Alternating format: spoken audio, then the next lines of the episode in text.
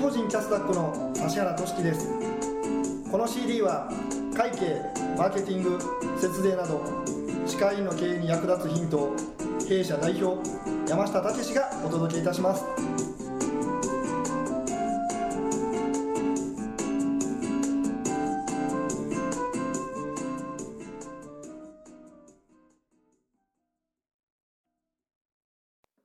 今回のテーマは令和2年度の確定申告から見る歯科業界の動向という内容でお送りします。山下先生よろしくお願いいたします。よろしくお願いします。今日収録日が3月11日ということであの弊社確定申告終わりました。そうですね、はい。まあ、大体、まあ、資料を全部出してくれた先生は基本終わりましたね。そうですね。はい、はい、やっぱり今回あの確定申告あの割かし例年にないような特徴とか見られたことが多かったんですがあの一番多かったのでやっぱり売上の部分ですかね。そうですね、まあ、今回あのコロナで、まあ、初めての確定申告っていうことなんですけれどもちょうどこれ今収録しているのが今日3月11日で10年前がちょうどねあの東日本大震災ということでちょうど10年前も震災で申告期限が伸びたっていうのがあったんですけれどもまあ、今年もですね、まあ、コロナで、4月15日まで、まあ、1か月延長にはなっておるんですけれども、まあ、我々のところはもう基本あの毎年と同じということで期限で設定してですね、まあ、大体ほとんどの歯科医院のあの確定申告が終わったんですけど、まあ、やっぱり一番大きな特徴としては今回コロナがあったっていうところでその売り上げがまあどうなってんのかっていうところ多分皆さん気になるんじゃないかなと思うんですけど、まあ、全体的にですね、まあ、これ弊社の、まあ、事務所のクライアントさんの、まあ、事例からいきますと、まあ、大体ですけれども売上は結構上がってるところが全体的には多かったんじゃないかなというふうに思いますよね。年間通してみると。そうですね。はい。まあ45はやっぱきつかったですけどね去年の45はきつかったですけれどもその後プラスになっているところが多かったですしトータルで1年間見ると、えー、令和元年よりもえー、令和2年の方が売り上げが上がっているっていう方が、うん、だいぶ多かったんじゃないかなと思いますよね。そうですね。はい。だから売上全体としてはまああの上がってる委員さんが結構多かったかなっていう感じですね、まあ、今年も緊急事態宣言1月、えー、2月ですかね、うん、えー、出て今もちょうどまだ、えー、東京とかは出てるかと思うんですけれどもなんかもう今年の特に緊急事態宣言はもう延期とかほとんどない先生が多いですよね。そうですね、うん、やっぱり去年はその新聞になんかしかしかの載っちゃったりとか、まああいうのが結構影響が大きかったんですけれどもそういうのが今年はないので、まあ、非常に限定的だったのかなっていうふうに思いますねだから売上はまあ全体的には上がってたところが多かったかなと。ただまあ売上が上がったんですけどそれとまあ同じぐらいやっぱり材料費は増えてますよね。あの材料費というかあの消耗費関係あのマスクとかグローブとかあの辺が、まあ、去年はやっぱり金額も上がってましたし。そうですね。あとアルコール関係とかも多かったですね。そうですね。だから結構その辺のあの消耗品関係が、まあ、経費増えてるところっていうのは、うん、なんかちょっと多かった気がしますよね。うん、うん、他の特徴としては何かありましたか？今確定申告やってて。そうですね。確定申告をやってて思ったのがやっぱり人件費ですかね。はい、はい。あの賞与とかやっぱり例年よりも、あの多く出せてるところっていうのは少なかった印象ですね。あそれはそうですね。あの今年の確定申告はあの所得拡大促進税制っていうのがあるんですけどあの給与とかスタッフさんの給与増やしたりとか人増やしたりするとあのそれに伴ってなんか税金をちょっと安くしてくれるみたいなあのそういうような税制があるんですね所得拡大促進。でこれ令和元年は結構うちのクライアントさんであの所得拡大促進税制使ったところめちゃめちゃ多かったんですけれども今回の確定申告はこの所得拡大使ったところがかなり少なかったですよね。そうですね、うん、だからあのスタッフを増やしてなかったりとかもしくは給料をそんなに年間で上げれてなかったりとかっていうので一定割合上げないといけないんですけどそれが上がってないっていうところが多かったのでこの所得拡大促進税制使ってた委員がかなり減ったかなっていう感じですかね。そうですね。令和元年と比べてかなり少なかったですね。給与自体がそこまで上がってなかったので、まあ、使えたとしても少額ですよね、ね、だからなんか令和元年は結構もっとあのこの所得拡大であの税金がちょっと下がったという委員が多かったですけど今回は少なかったですよねここはね。なんかそれ一つの大きな特徴かなっていうふうには思いますよね。そうですね。はい。あとはどんなとこがありますかね？他で何かありますか？令和元年からあの続いてるんですが、まあ、借り入れですよねあそうですね。まあ去年はやっぱ もう皆さんそうですけど借り入れは大体増えてますよね。増えてますね。はいはい。もうこれはもう間違いなくもううち全体で見ると借り入れ額どんだけ増えてるんだっていうぐらい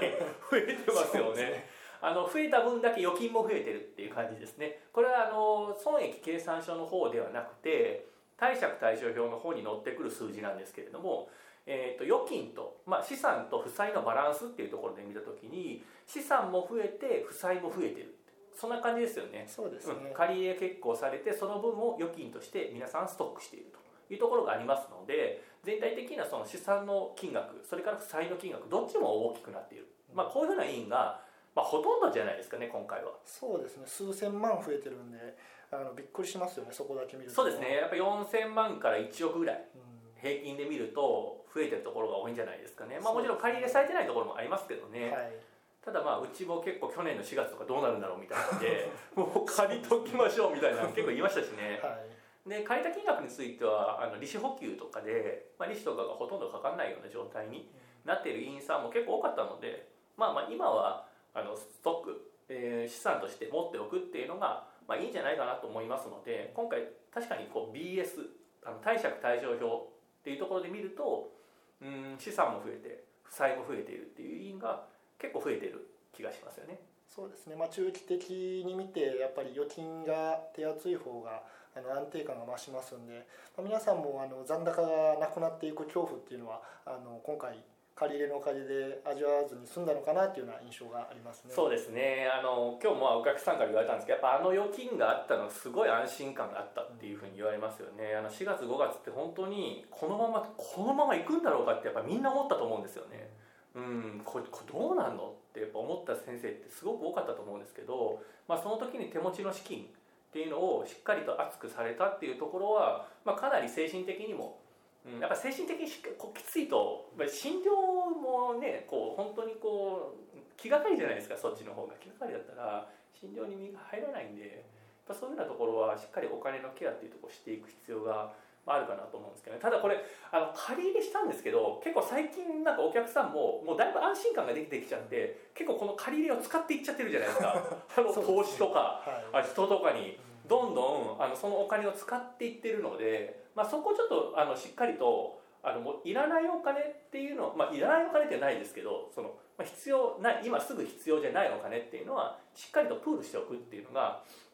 大事ですね。もちろん投資するっていうのも大事なんですけれどもその借り入れの返済っていうのが、まあ、多分、まあ、今年、まあ、元金の1年据え置きとかにされてたらもう今年からもう始まりますし、まあ、5年間とかってやってくると、まあ、そこからまた、ね、返済が始まりますから、ね、始まったらこれきついですよ。きついですね。これ返済に加わったら結構きついので。まあ、本当にそれまでにはもう全部返すぐらいのつもりでやっぱ言ってほしいんですよね。そうですね、まあ、結局借りているお金なので最終的には返さないといけないですから。そうですよね、まあ、以前あの、まあ、セミナーとかでお話ししてたんですけど、まあ、預金を分ける。そうですね。っていうのがまあ一つあの、まあ、自分のお金と明確に区分するやり方なのかなと思いますね。はい、もう一緒にしてると使っちゃう先生が 結構多いんで。そうですね、はい。まあ、そこはちょっと、まあ、今後、まあ、今年は多分大丈夫だと思うんですけど、まあ、ちょっと3年4年とかこう長期で見ると、まあ、3年4年した時にあれなんかお金借りたけど全然なくなってるよってなってくるとすごい怖いんで。まあ、そこはしっかりとこう、まあ、色をつけるっていうかあのお金に色をつけるあの預金の科目を分けるとかですね、まあ、そういうふうな感じで、まあ、しっかりとこう分けておくっていうのが、まあ、大事なのかなっていうふうに思いますよね。そうですね、うん、あとまあ金融知識の勉強とかされてる方が増えたのかなというような印象も。あそうですね、はい、今年の確定申告結構株の譲渡とか多かったですもんね。多かったですね。あの金融商品のえー、申告結構ありましたよね。多かったです。令和元年に比べるとめっちゃ増えてましたよね。あの株の譲渡と配当と。うん多分、まあ、預金が余ったから、まあ、銀行に置いとってもしゃあないやっていうことで多分株式投資とか。で、まあ、配当とか、まあ、そういうの、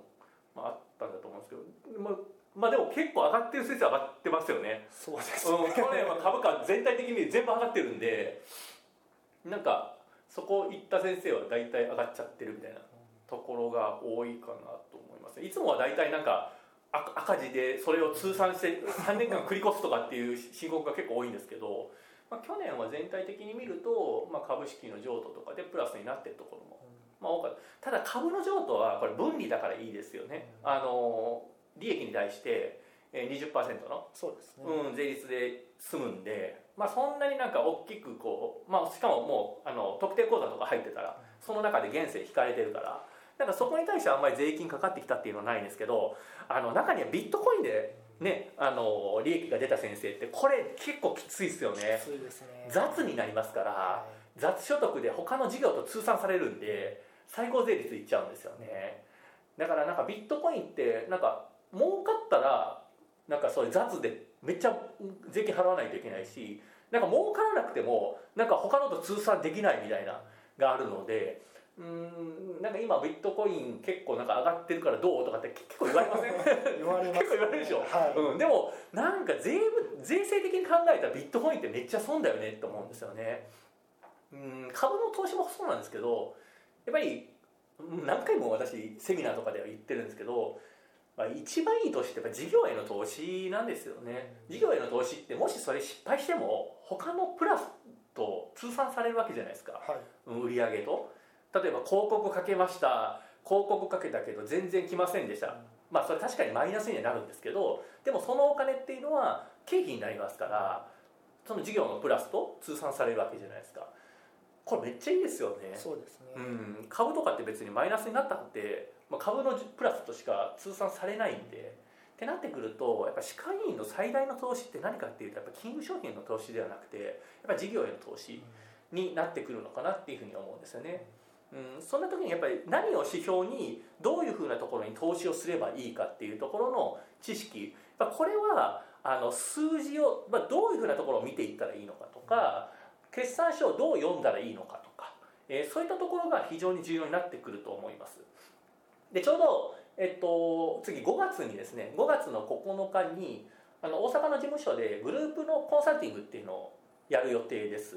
でこれはあの先生方に決算書とか申告書を持ってきてもらって、まあ、先生方のどんなところに問題があってですねどこをどういうふうにして改善していったらいいのかとかあとはどんなところを読んでいったらいいのかとか数字で歯科医院だったらどういうふうなところを見ていったらいいのかかなんかそういうふうなところ先生方って多分あんまりよく分かってなくて大体売上と利益だけ見てるっていう先生が結構多いので、まあ、そうじゃなくて歯科医院の経営においてはこういうふうな数字を見といた方がいいよとかうん、先生の委員はこういうふうなところをこう改善したらこうなるよとかっていう多分数字があると思うんですね。でそれをあの、まあ、グループ10人 ,10 人限定でやるんですけれども、えーまあ、ちょっとまあコロナの時期なんでこう密にならないようにですね、えーまあ、先生がただこれは Zoom ではちょっと無理なんで実際に申告書とかを持ってきてもらったりとか決算書を読みながらやらないといけないのであのスタッフが横についてですねどういうふうなところを見ていったらいいのかみたいな感じで、えー、やっていこうと思いますんで。まあ、今回ちょうどこれ聞いていらっしゃる先生方でちょうど確定申告が終わってる先生多いと思うんですけどなんか確定申告書もらってもなんか全然これ使ってないよとかあの封筒に入れたままあのなんか全然活用できてないとかっていう先生についてはもしよかったらですねその5月の9日の日曜日あの大阪の事務所の方で、えー、そのグループコンサルっていうのをやりますんで、まあ、そちらにこう決算書と申告書持ってきていただいて、まあ、どういうふうなところをこう改善していったらいいのとかもしくはえー、今の歯科の、ね、基準値からして、えー、先生の委員はどういうようなところに問題があるのかとか、えー、そういうようなところを、えー、ぜひ学んでいただけたらいいんじゃないかなっていうふうに思ってます。そうですね。大阪限定10名なのでそうですね、はい、あの遠方の方はは非常に申し訳ないんですけど今回の Zoom での開催ちょっとありませんので、あのリアルだけ、うん、大阪事務所であのやりますのでもしご興味ありましたらねあのメールでお送りしてあるあの URL からあのお申し込みできますのでまたよろしければそちらをご覧いただければいいんじゃないかなというふうに思います、はい、本日のまとめをお願いいたしますはい、えーと、今回は令和2年度の確定申告のまとめということで、えー、歯科業界のこうコロナで初でね、えー、数字が今回上がってきたんですけれども、まあ、どんな感じなのかっていうところをちょっとお話を、えー、させていただきました、まあ、まだまだね今年も、えーまあ、コロナ、まあ、結構ね大変な、うん、年になるんじゃないかなと思うんですけれどもただ、まあ、そんな中でもですね、えー、しっかりとそういうような融資とかえー、あと補助金とかもねこれから多分また出てくると思いますんで、えー、そういったものをしっかり活用して、えー、あとはそのお金をどう使っていくのか、えー、これを、えー、ぜひこれからもねまた考えていただければいいんじゃないかなというふうに思います、はい、よくわかりました。今回は令和2年度の確定申告から見る歯科業界の動向というテーマでお送りいたしました。山下先生ありがとうございました。ありがとうございました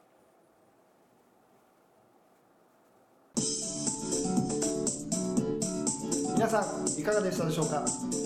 本日学んでいただいたことをぜひ明日からの歯科医院経営に生かしていただければと思います。